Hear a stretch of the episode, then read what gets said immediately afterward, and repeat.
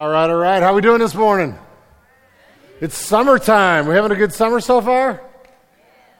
Uh, I, I, was reminded, that for those of you who are teachers, um, July 4th is kind of that weekend where it, from here on, it's like all you think about is summer's almost over, right? Uh, but I uh, hope you're having a good summer. Welcome today. If you're uh, first time hanging out with us, my name is Mike. I am one of the elders, and I am the normal teaching pastor. I love to get up here and share and open the scriptures and proclaim the gospel uh, through the scriptures to our church and uh, look forward to do this on a very tough question. Um, I like playing cards. Any card players out there? You like playing cards? And there's different types of card games. There's the type of card games where it is all luck. I really don't like those. I like the card games where there's strategy because my philosophy about playing anything is that if it's worth playing, it's worth winning. It's just the way I roll, okay? And so random card games where everybody's just flipping cards and nobody knows who's going to win. Nope, I want a card game where I have strategy. I have to think through it. Uh, and, and I get to yell at my partner if they don't play well, which is why my wife doesn't like playing card games with me. Uh, and, and, I grew up in a home where, where my, my dad, I'd like every uh, family outing, they would play a game called Rook. Anybody ever play Rook or see Rook cards? Um, anybody play spades? You, you ever play that game? All right. For the, those who aren't raising their hands, these are card games where you play with a partner, uh, where you know you're trying to win certain number of hands and all this sort of stuff by playing your cards. Uh, you know, as a team, Rook had this one card that was called the Rook. It, it, it had this ugly-looking crow on it and, and, why they chose that is, is the, the, the, ultimate card, I don't know. But the Rook card was the ultimate trump card. Uh, you know, you had numbered cards like 2 through 12 or whatever, and then all these other things in there. But the Rook card, no matter what was played in your hand, you know, everybody lays four card, or everybody lays one card. So you know, four cards on the table, and, and you would, the, the highest card would win that trick or that, that journey through the game. Uh, but no matter what card was laid, if you played the rook, it was like a drop the mic moment. I win.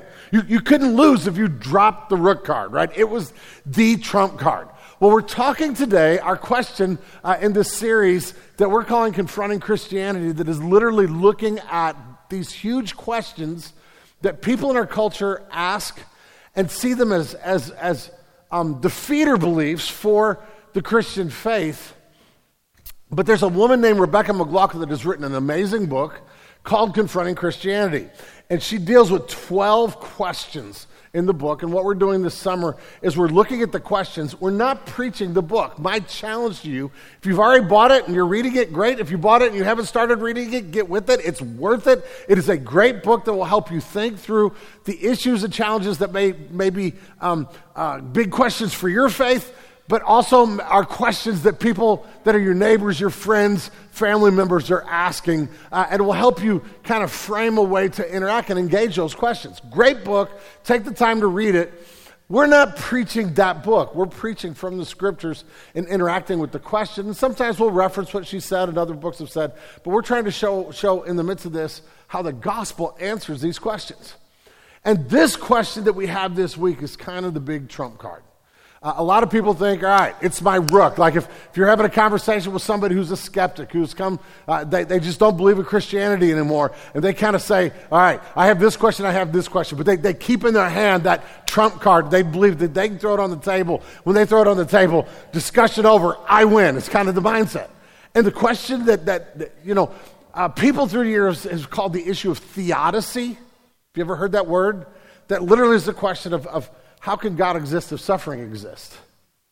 Becomes kind of the trump card. And this is not new. It's, it's, it's been a, a challenge to our worldview, the Christian faith, for as long as our worldview has existed, going all the way back to the ancient Greek philosophers um, and, and different writings that they would have. A lot of them would interact with this very question and say, I, I can't believe in this sort of God because if that sort of God exists, the suffering in the world just defeats that. More recently, uh, philosopher J.L. Mackie said it this way He said, If a good and powerful God exists, he would not allow pointless evil. But because there is so much unjustifiable, pointless evil in the world, the traditional good and powerful God could not exist. Some other God or no God may exist, but not the traditional God. Drop the mic. Trump card. And, and, and for us, like it becomes this, he believes that it becomes this challenge that no matter what you believe, at the end of the day, you have to walk away from the faith because there is no explanation for it. Now, one of the things I want to say to you right up front is this ain't the rook card.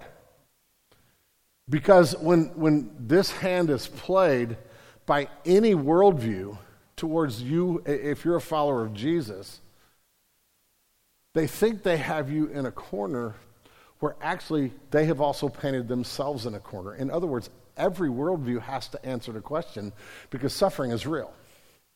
People hurt. I mean, just this week, I, I was sitting with a mom whose daughter is grave with cancer and things are very difficult and watched her suffer as she was going through this. I, I was with, a, we, we, spent some time with a woman whose family was falling apart. We have had uh, people who've been ill. We've watched on the news as refugees and immigrants are in the worst possible conditions. Uh, it's like, I don't need to stand up here and give you a list of the suffering in the world and to help you realize that it's hard and people suffer in massive, massive ways.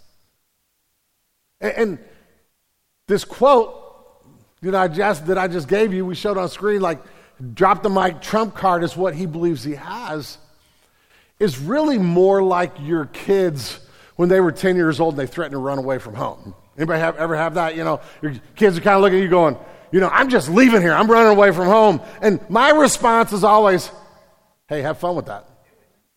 Good luck. Uh, I hope it goes well with you, you know, because what's happening is I'm looking going, I just don't like things that are here, and I don't like the way this is answered, and I don't like that my mom and dad are so tough on me, so I'm going to leave and I'm going to take off. But the truth of the matter is, the reality out there in the world is a lot harder than anything that goes on in my house.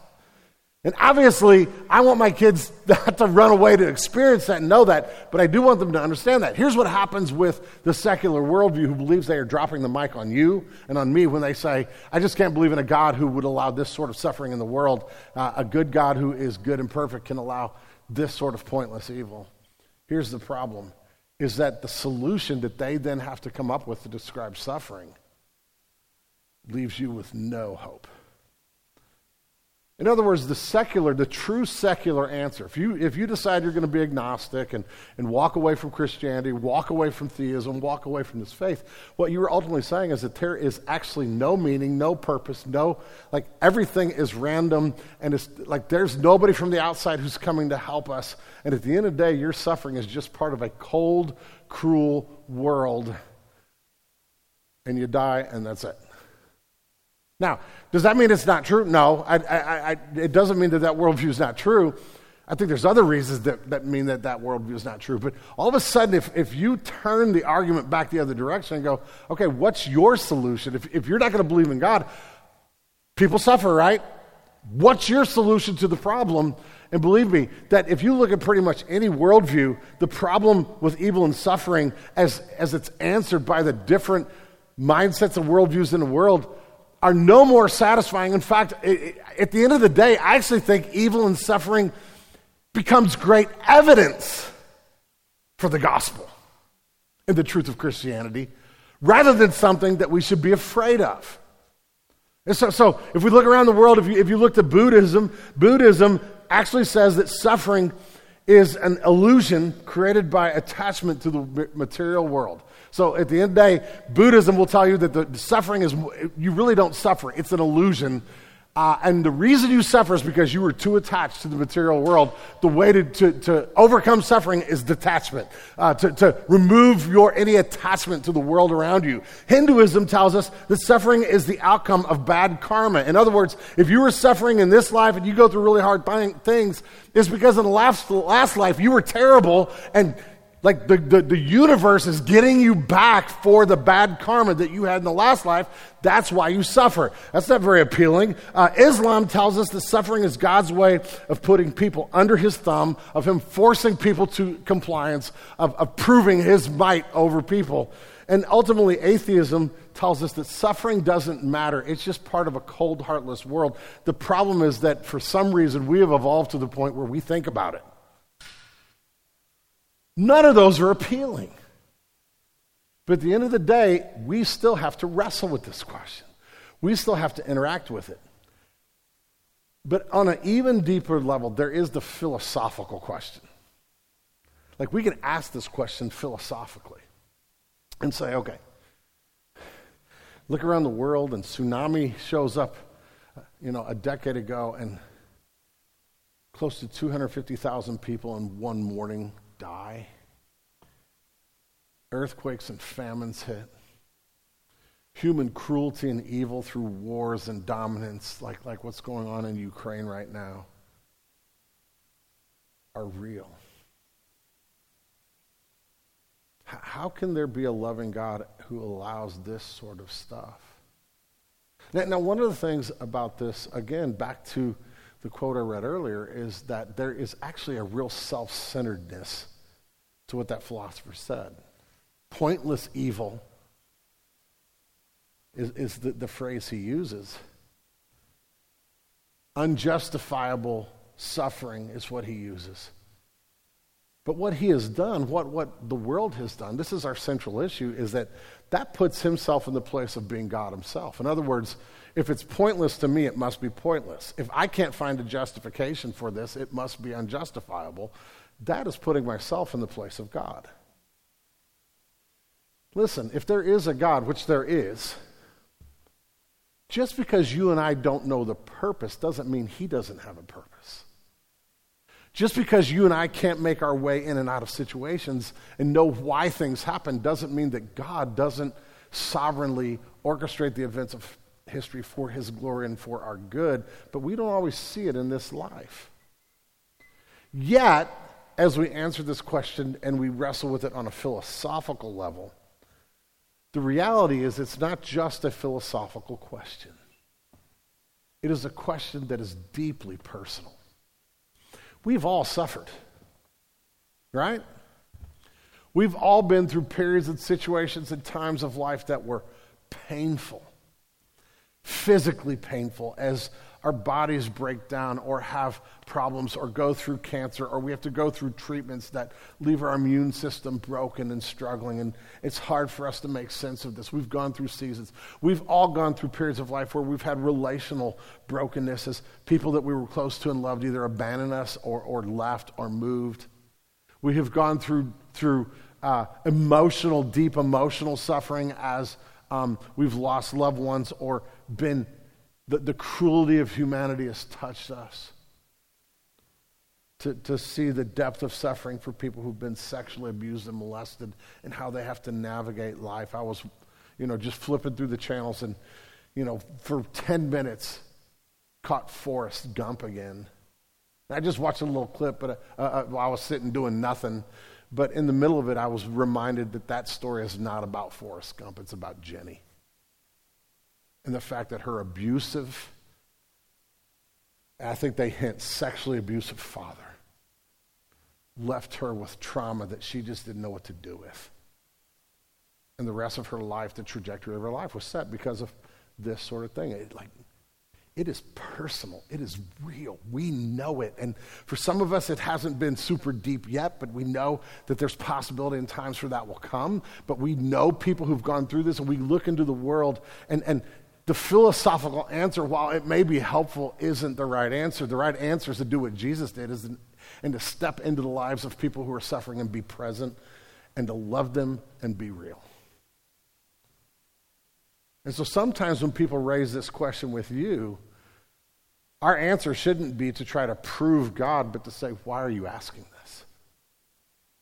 Where are you hurting? What's your pain?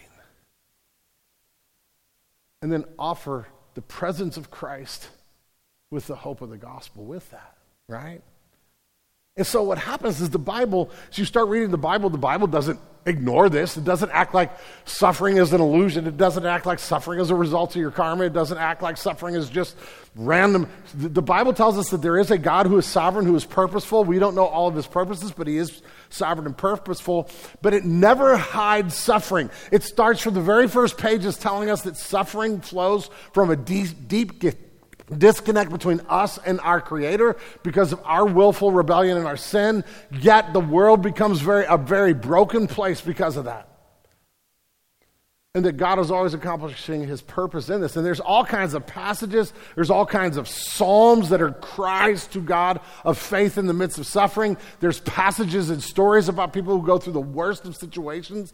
Uh, and, and really, the culmination of this in the Bible is this amazing book of Job, this massive, massive work about a single man who experiences deep and, and intense suffering in a moment. If you're not familiar with the Bible, the book of Job is part of what is called the wisdom literature. It's a section of the Old Testament that is, is basically rooted in poetry. It's a whole bunch of giant poems that, that help us learn how to worship and know how to live in the world and function in a fallen universe. But Job specifically is really wading into the question of why is there suffering. It's actually stepping into this question. It is trying to help us interact from a faith perspective, knowing the true and living God is helping us interact with who God is, who we are, and why, the, why there is suffering in the world. And so the story is about a man who is actually an ancient Middle Eastern, uh, fairly wealthy man uh, who has everything going for him. But Satan has a conversation with God, and God gives Satan permission to steal everything from him. And in a, a couple days, Job goes from being wealthy with a big family and all kinds of things to live for and everything that we think brings us happiness. He goes from that to sitting in a pile of ashes with all kinds of wounds, scraping his wounds with a little knife as he's trying to find, uh, uh, you know, find comfort from the loss of his whole family. All of his children are killed. The loss of everything he owns and everything he has, and his own health immediately goes away. And now we have this man who is sitting in a pile of ashes, hurting, wondering what to make of this. so, if you have a Bible, grab your Bible. If you have an app, turn to the book of Job. We're going to actually read the entire book, uh, chapter, Job chapter 3, which is a hard chapter. But to get to Job chapter 3, I need to show you a little bit in Job chapter 2. So, so grab your Bible. And uh, if you don't have a Bible, there are some Bibles uh, in baskets at the end of some of our rows. We'd love for you to grab one of those. We're actually on page 460 in that Bible, and, and follow along and read that Bible along with us. I'm going to start in chapter 2, verses 8 through 10, because what's going on here is that Job is going through this, like everything has happened, and his wife is already in this, but the story and, and, and the, the, the beauty of the story focuses in on this man, Job, who's lost everything. But what I want, want to show you right up front is that his wife becomes the skeptic. She becomes the one who says, I don't think I can believe in a God who allows this to happen. And what we see in this quick passage and then the next chapter is Job interacting with not just philosophical suffering but his real life of pain. And what we're going to do is we're going to find deep hope in what Job says, but also how the gospel answers what Job says. Okay, so here's, here we go. Job chapter 2, verses 8 through 10. And he says, He took a piece of broken pottery with which to scrape himself while he sat in the ashes. Listen, Job at this point in time is emotionally wounded. He has been deeply traumatized. He is physically hurting. Like his pain is massive. His suffering is real. It is intense. And then his wife said to him, Do you still hold fast to your integrity? Curse God and die.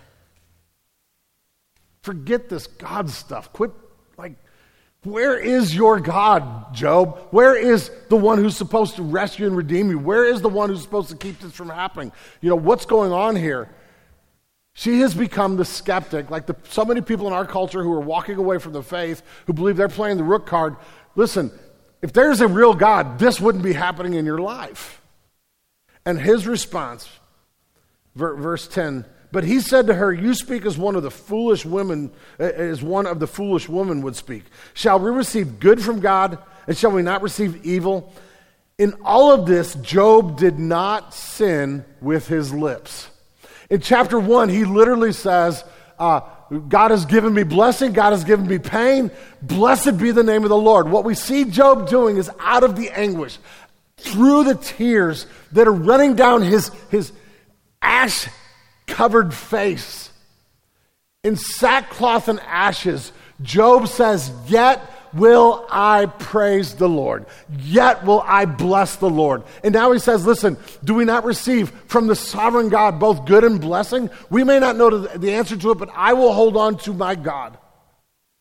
And we're told here, this is important for what we're about to read. We are told here that Job did not sin with his lips because chapter 3 is shocking. His expression of pain and anguish is shocking and beautiful. And what Job does in chapter 3 is Job begins to curse the day he was born. So, Job chapter 3. Let's read it. After Job opened his mouth and cursed the after this, Job opened his mouth and cursed the day of his birth. And Job said, Let the day perish on which I was born, and the night that said, A man is conceived.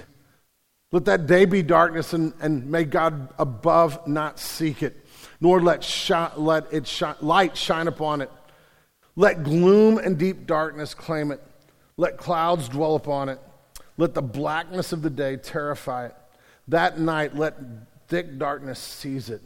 Let, let it not rejoice among the days of the year. Let it not come into the number of the months. Behold, let your night be barren, and let no joyful cry enter it. Let those curse it who curse the day, who are ready to rouse up Leviathan. Let the stars, uh, let the stars of the dawn be dark. Let it hope for light but have none, nor see the eyelids of the morning, because it did not shut up the doors of my mother's womb, nor hide trouble from my eyes. Now, the first 10 verses, here's in, in a very rich, incredibly beautiful section of poetry from the scripture. Job literally is saying, God, why didn't my parents use birth control? Or why didn't I just die stillborn? Because what I'm going through right now, it would have been better for me not to have lived than to have lived and gotten here. Now that's shocking.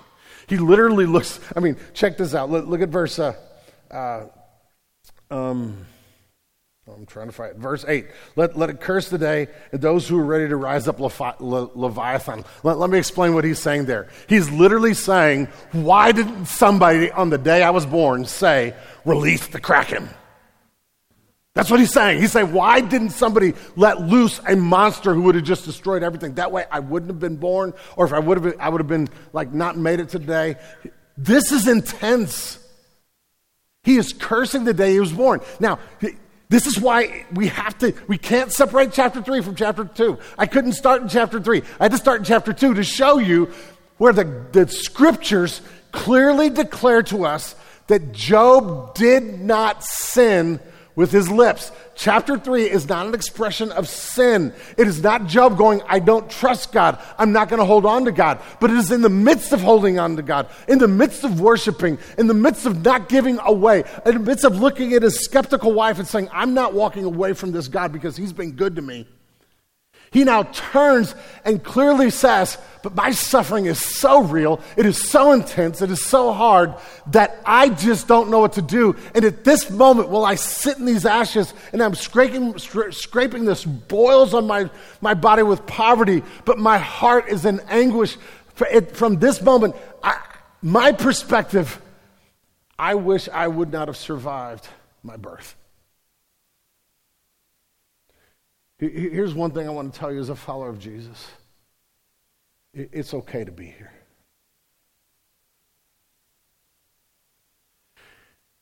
It's okay to be in situations where life is so hard and your pain is so real that, that all you can do is hold on with a thread and believe that it's not your holding on to Christ that matters, it's Him holding on to you. It's okay to be here. Job is, the book of Job is set up in such a way so that we see chapter 3 actually as a declaration of faith. And so the first 10 verses are literally cursing the day he was born. Then what happens, we're going to read it here in just a second, starting with verse 11. He starts to ask the question that we all ask when we're going through this when our suffering is real or we see suffering in the world. And what's that question? Help me out. What's the question that we want answered in, in these moments? Why? You're going to see the word why six times. Job starts to raise the very question we ought to, God, if you're there, why? Why is this going on? Why? Why does the tsunami happen? Why is there the, like a war in Ukraine and refugees? Why? Why do normal human beings go through this? Why do I have cancer? Why have I lost my loved one? Why did my, my loved one leave me? Why? And again, the scriptures look at through the, the lips of Job, through the pen of Job, tell us it's okay to raise that question. Check it out. Verse 11 here. Why did I not die at birth, come out from the womb and expire? Why did I not, why did the knees receive me? That's kind of a crass way of saying mama's knees receive me, okay? Uh, why did the breast that I should nurse? For then I would have laid down and been quiet. I would have slept then I would have been at rest. With kings and counselors of the earth who rebuilt ruins for themselves, or with princes who had gold, who filled their houses with silver. Or why was I not a hidden stillborn? There's why again. Why was I not a hidden stillborn as infants who never see the light? There the wicked cease from troubling, and there the weary are at rest. There the prisoners are at ease together. They have they, they hear not the voice of the taskmasters. The small and the great are there, and the slave is free from his master. Now, I mean, he's just saying, Why did I survive? But then he's saying, Listen, death and suffering is the great leveler. Rich end up in the, the tomb, poor uh, prisoners evil people end up like life is over. Like it doesn't matter which route you take here, this path that ends up in some form of suffering and our last breath is a reality that everybody has. But here's Job going, My life is so hard. I wish that had, like, I wish it would have happened when I was born. Why, Lord, did you let me survive so that I'm going through this now? Verse 20. Why is the light given to him who is in misery? And life to the bitter in the soul, who long for death, but it comes not, and dig for it more than the hidden treasures, who rejoice exceedingly and are glad when they find the grave. Why is the light given to a man whose way is hidden, whom God has hedged in? For my sighing comes instead of my uh, of bread, and my groanings are poured out like water. For the thing that I fear comes upon me and that which I dread befalls me. I am not at ease, nor am I quiet. I have no rest, but trouble comes. His last two why questions are really the ones that we're always asking. Verse 20, why is the light given to him who is in misery? In other words, Lord, why did you just leave me alive when, I, when life got this hard? Why, like, I'm looking at the world and I'm seeing how hard life is. It's not the light of like the gospel. This is the light of life. And he's saying, listen, Lord, why, why is it that people are allowed to go through such tough things and live through them? And, and then verse 23, he says, why is light given to man whose way is hidden, whom God has hedged in? Why is it that people are stuck in situations and there is no way out? And, and you are like, you give us life, but not just life not just light. You, you allow us, eh, like, like as human, we're not like the animals. We, we see this and we're stuck and there's no remedy, no hope, no options. And we feel like, like why, Lord? I, I, I can't deal with this. Now, come on. We've all, on some level, been in this situation. And what happens in the story is kind of crazy. Because for seven days, his friends sit in the, sit in the ashes with him. Like if you read, I'm going to give you a real quick journey through all of Job. What happens in Job after this? And for seven days, his friends sit in the ashes with him and just cry with him. But after a week, they kind of start going, All right, Job, it's time to get over this. It's time to buck it up and move on. You got to pull yourself up by his bootstraps and get strong. And oh, by the way, you've been raising the question why. We have the answer. We're going to explain to you, Job, why you're suffering. And ultimately, we end up with like half the book with his friends arguing with Job, and his friend's answer is, You're suffering because you're awful. You, you, may not appear to be, but you, like you've done some really bad stuff. They give us the answer of karma as the reason for suffering. That what comes around goes around. You're suffering because you did bad stuff in your life. And Job keeps saying, Listen, I don't think so. As best as I can, I've trusted in the Lord. I've been a righteous man. Not perfect. He needs redemption and salvation like all of us do, but he has sought to walk with God, sought to trust his Lord. And he keeps responding with, with declarations of faith, but his friends are wearing him out. They keep saying, listen, there's something, there's something wrong. And, and here's the deal. One of the things that, that we as Christians have done so many times is we look at people suffering and we're like, well, why do, ba- why do bad things happen? Why am I going through this? And we want to immediately go, like, what'd you do in life? You did drugs. That's why. You, you slept with the wrong person. That's why. Where really what we ought to be doing is spinning to the fact that the gospel gives us a better solution. Do we suffer because of our own sin and the sin in the world? Absolutely. But in the midst of that,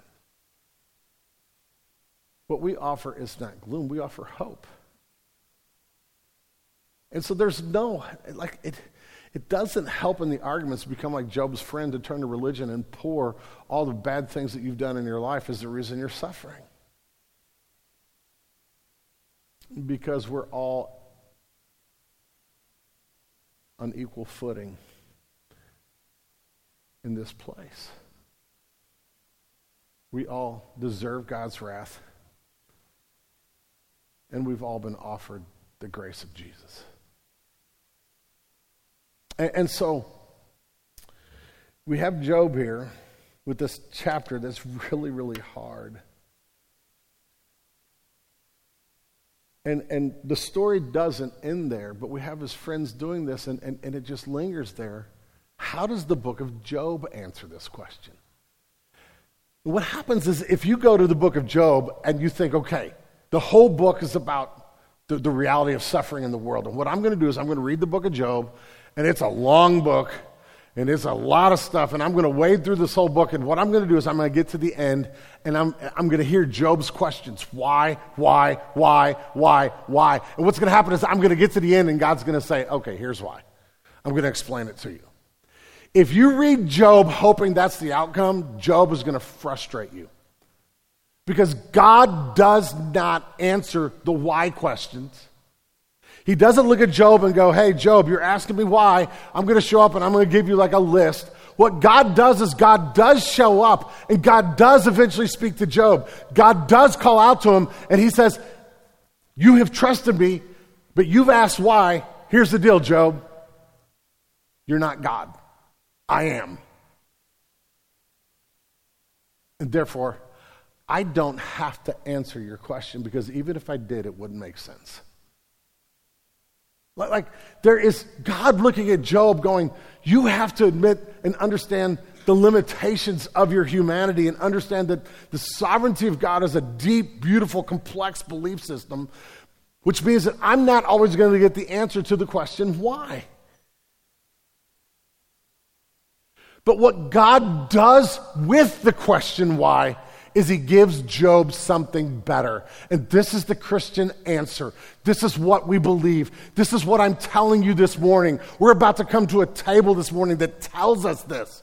When we are hurting and suffering and we don't know what to do with the world and our lives are a hot mess and I am sitting in ashes, wounded and hurting, God does not always, when I cry out, why? He, like he doesn't look at us and go, How dare you? He loves us. He does not answer that question, though, all the time. But what God does for Job and what God does for us is that when we cry out, Why, O Lord? He doesn't answer the question, but he gives us himself.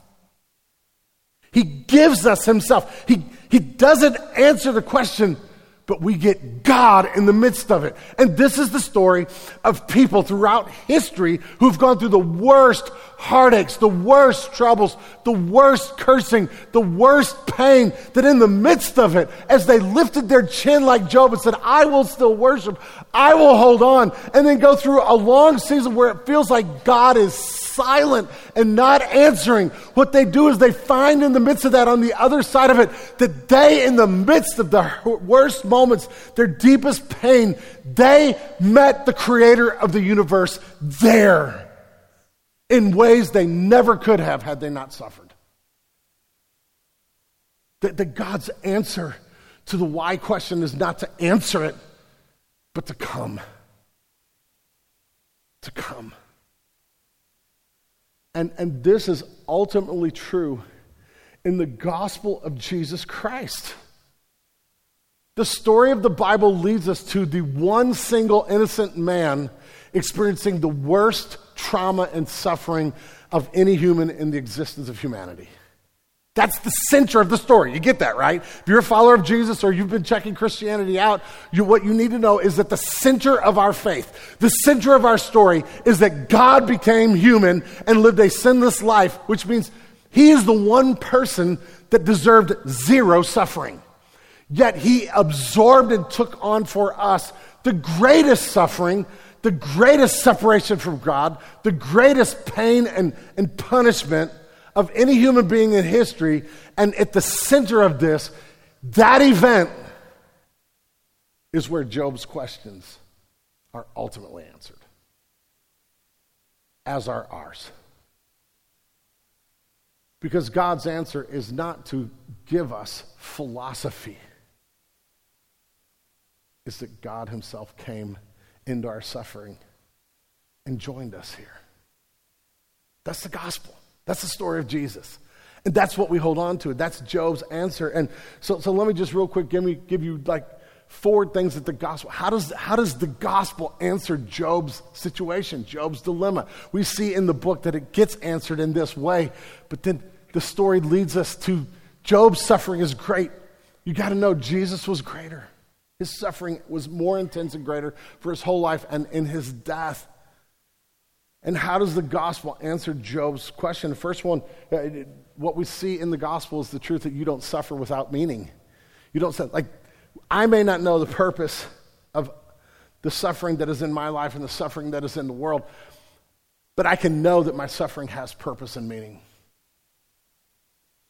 I, I love the story of Jesus when he's in the boat with the apostles and here comes this giant storm, and they're stuck out at sea, and they think they're all going to die with the boat flipping over. And Jesus is sound asleep in the boat, which to me is hilarious. Like, there's stories in, in the, the life of Jesus where I read them, I'm just like, oh, that's actually really funny. Because they think they're dying. They got buckets that are trying to bail out the boat as the waves are coming into the boat, and the, the, the storm is throwing the boat everywhere he wants. And Jesus is crashed out taking a nap in the back of the boat. I know what I would have been doing. I would have been trying to grab a bucket, but I would have been on the side of the boat puking into the ocean.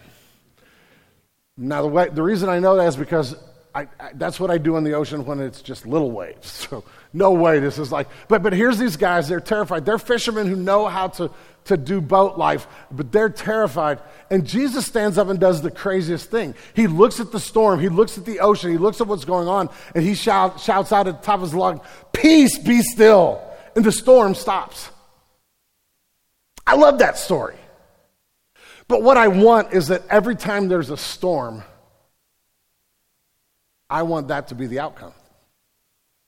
I, I, want, like, why doesn't Jesus just always stand up and say, Peace, be still, and the storm's over? Why do some of the storms of our life go on and keep going? Why doesn't he raise that question? And that's a, that's a challenge for us. Yet in the midst of this, I can know where I don't understand all the answer to the question why. I do know this about the gospel and the story of our suffering. And, and the first part of that is that if you are here and you're a skeptic and you're like, I don't believe, I'm not sure I believe in God, I want to tell you that God has allowed this world to be this way to bring you to the end of yourself. As long as you believe you can save yourself, you're in dire straits. But when you come to the end of yourself and you lift up your chin and look up, you will find a gracious God there. It's a broken world. And it's a broken world because we're broken people. We need rescue and redemption. And it's not the only reason for suffering in the world, but hear me. Suffering in the world is designed by God to help us realize that we can't save ourselves. We need rescue from the outside of ourselves. And for those of us who know Jesus, we can just know that the scriptures over and over and over tell us that anything, we, we just sang it, right? Anything the enemy means for evil, he will work it for our good. I don't know what that means all the time, but I can know, I can trust and know that while I may not know the purpose, while I may not understand what's going on, I know that God is purposeful and He is accomplishing His will in my life, that God is sovereign over my suffering. And while I wish He would say, Peace be still, if He doesn't, it's because He is good and has a purpose for me. And that purpose is always going to draw me back to Himself. Now, whether or not I do that will determine a lot about how I deal with suffering in my life. If I'm a skeptic and I run from God, I'm now back to my trying to solve it with my own resources. If I'm a Christian, but I'm, I'm fighting and, and refusing to trust and hold on to the Lord, it's going to create tension in my life. Yet I can know the gospel tells me that whatever I'm going through, God is sovereign and has a purpose, and He is in control. The second thing the gospel is flat out telling us is that you don't suffer alone especially if you're a follower of Jesus. Listen, if you're a follower of Jesus, you're never suffering alone. You're never walking through this by yourself. That God is always present. You may not feel his presence, you may not always recognize his presence, but the cross of Jesus is the story of God leaving glory to come into our suffering and to suffer with us.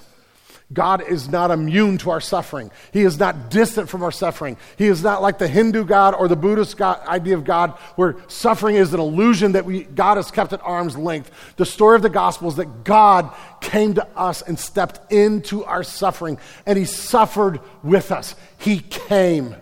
He is present. So in her book, Rebecca McLaughlin says this We have all had experience of being comforted by someone who does not truly understand what we are going through. It is often unsatisfying. But Jesus is no remote deity, watching suffering from a safe distance. He is the God who inhabits our suffering. The prophet Isaiah calls Messiah the man of sorrows, acquainted with grief. And we will see in the Gospels how Jesus is moved with compassion for suffering people. This passion goes beyond sympathy. Jesus does not feel sorry for us in our weakness and pain, He takes the agony on Himself. You never suffer alone, which means this. Listen to me, if you are a follower of Jesus, listen to me real quick. We may not get the answer to the question why. And we may not in this life know the reason that I'm going through what I'm going through. But I can tell you what your suffering does not mean. Declaring from the scriptures with clear authority, let me tell you what your suffering does not mean. Your suffering does not mean that God does not love you. If you're going through heartache and if you feel God is distant, He is working something for your good in your life. If you follow Jesus, you trust in Him. And I can tell you, because I know that Christ went to the cross and suffered in your place. His love declaration on the cross proves to us that there's nothing we go through that He won't meet you in. He loves you, He is for you, and He will be with you in your suffering. You don't suffer alone. Lean into Him. Hold on to Him. And then one of the ways that God gives His presence in our darkest places is through the common grace of, or, or, or, the beautiful grace of the faith community where Christ is present with us in the church that comes around us. We, we experienced this in the loss of my, our two fathers last year. My, my wife's dad and my, my father died about two months apart last year. It was a hard year. In my community group were my the presence of Christ came through them. You don't suffer alone. Third thing that, that we can be sure of is that you don't suffer without hope. You don't suffer without hope. The truth of the matter is that the gospel reminds us that Jesus suffered, but his suffering was redemptive. That his death on the cross means that no matter what I'm going through, there is redemption, there is hope, there is forgiveness. Like, like Christ suffered more than you ever will. God the Father abandoned him so that we would never be abandoned. And he suffered in ways that you and I can't imagine, but he did this so that he could purchase our redemption and salvation. He died with, he suffered with us, but Jesus also suffered for us. Like, get that. The story of the gospel is that in this question of suffering, Jesus suffered with us. He came and he went through a human life and lived. God became human and went through the worst possible suffering. He suffered with us, but he also suffered for us. And no matter how dark and hurting your life can get, this is why Job can look and say, I, I, I have to receive both good and bad because I know God is good. I will praise the name of the Lord. I will hold on to him. And this is why Christians through the ages have gone through some of the worst situations, and their suffering has led to joy, which is just nuts. Yet it's true. And the last thing I'll tell you is that you, you, your suffering does not have the final say. That, that the story of the gospel is that Jesus died on the cross, but he didn't end there. On Sunday morning, he rose again. There is resurrection. Our story about suffering, as we wrestle with the issue of suffering and why bad things happen and why people go through hard things, what we need to know is that the story of the gospel does not end with the cross. It goes through the cross, but it doesn't end with the cross. It ends up with the fact that on Sunday morning, a group of women went to a tomb and found the stone rolled away. Uh, a group of guys walking ended up talking with Jesus. Later that night, they ate fish and, and had dinner with the one who was crucified on Friday. That Jesus, for real, came out of that grave. He, for real, rose again. And what this was, it wasn't just a cute party trick. It was God declaring that whatever you are going through is not final. It will not have the final say. There is resurrection. And Job saw this. Job, in one of his conversations, listen to this from Job chapter uh, 19. Listen to his words before the cross and resurrection. Yet God inspired him and helped him see this reality from his suffering. Oh, that my words were written. Oh, that they were inscribed in a book. I find that to be really funny. Job's going, I wish what I was saying could be written down in a book and, and it would stay there forever and people would read it. And here we are. God is inspiring his words, so we have them. And then he says, Oh, that an iron pen and lead that they would be engraved in rock forever. For, for verse 25. You can look this up later, verse 24. For I know, I know. Here's Job in ashes going, I know that my Redeemer lives, and on the last day he will stand upon the earth. And after my skin has thus been destroyed, yet in my flesh will I see God. Hear that. Job is saying, Man, I don't get it. I don't know the answer to the question why, but this is what I know. My Redeemer lives. My Redeemer lives. And because my Redeemer lives, there's going to be a day where this part of me will be destroyed. And then a day where this in my flesh, not some sweet by and by, there's going to be a day where the resurrection of Christ floods my life and I come back and I will see God in my flesh. That the suffering will be pushed aside and forever and ever we will be in the presence of the joy of the Lord. So John says, brothers, we, we, we don't really know what it's going to be like. Our lives are hard, they, they're broken, they hurt. And we don't know what we will be, but this is what we do know. When He appears, we will be like Him because we will see Him as He is. Karma says if you're awful in this life, you got to be recycled and come back to another life where it's worse. Atheism says if you're suffering, so what? Cruel world. The lion eats the antelope. Why should you be any different? And the gospel tells us that God entered our suffering, He suffered with us. He died on the cross in the person of Jesus, suffering for us. And then He rose on the third day, declaring that your suffering loses. You know what the rook card is? You know what the rook card is? You know what the trump card in this argument is? Easter Sunday. Easter Sunday is the trump card. Easter Sunday is the thing that when I go through, like I go through doubt just like everybody else, where life is hard and I wonder, where are you, God? And at the end of the day, this is what I know. I know my Redeemer lives. There's the ace of spades. There's the rook card. Sunday morning, Christ came out of the grave, defeated death, hell, and the grave forever. My suffering is not final. It doesn't have the final say. I should have got a massive amens right there. Not because I said it, because of the truth of the gospel. So I'm going to say it one more time. I know my Redeemer lives, and my suffering does not have the final say. Drop the mic. Glory to God. This morning, as we come to the table of Jesus, John's going to come up here and lead us through the beauty of communion because what we're doing is we're being reminded that Jesus suffered with us, but he also suffered for us. His blood was shed. But as we take the, the bread and drink of the cup, we're being reminded this morning as well that Christ's suffering wasn't final, and neither is mine. If you're here this morning and you, you are hurting, we want to pray with you. I don't just want to give you philosophy and theology. We'll have people over here at the end of the service or during our communion time. Just come over here and let us pray with you. Let us talk with you. If you're here today and you're like, I don't get it, I'm a skeptic, I'm not sure, we would love to talk to you about what it means to trust in and hold on to Jesus this morning. And for the rest of us, we're going to experience communion as an act of saying, I know that my Redeemer lives and holding on. So, John, lead us as our band comes forward, ready to lead us in worship after that.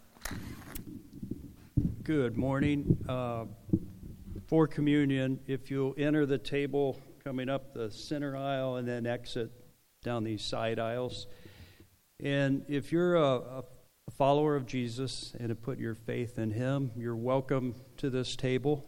It's for all believers. And we have two options when you come up. We have bread broken in pieces that you dip into the cup, or there are little packets that are gluten free self contained, both the wafer and the juice, if you, if you prefer that option. So, this is our response time. We can respond through giving.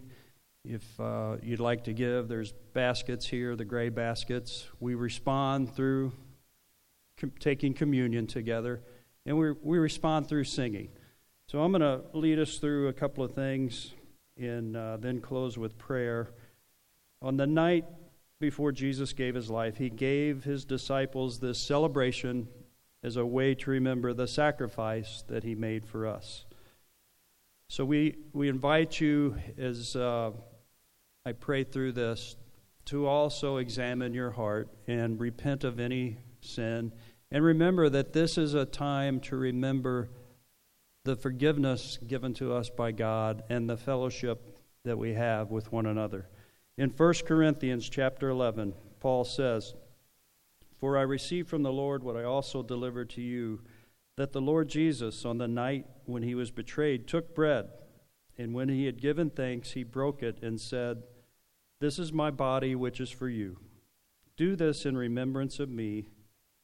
In the same way, he also took the cup after supper, saying, This cup is the new covenant in my blood. Do this as often as you drink it in remembrance of me. For as often as you eat this bread and drink the cup, you proclaim the Lord's death until he comes. Will you pray with me? Lord Jesus, this is a time of remembrance and a time to look. We look to the cross. We look to the supper that you celebrated with your disciples, and we look ahead to a feast when you come back to take us home. And we look at one another because we share this fellowship, the, the love you've given for your church. And we, we ask that you forgive us of our sinfulness, of our uh, negligence to look after others and love them as, as you have loved us. But we know that our sins are, are washed away by your blood, and we remember that now. In Jesus' name, amen.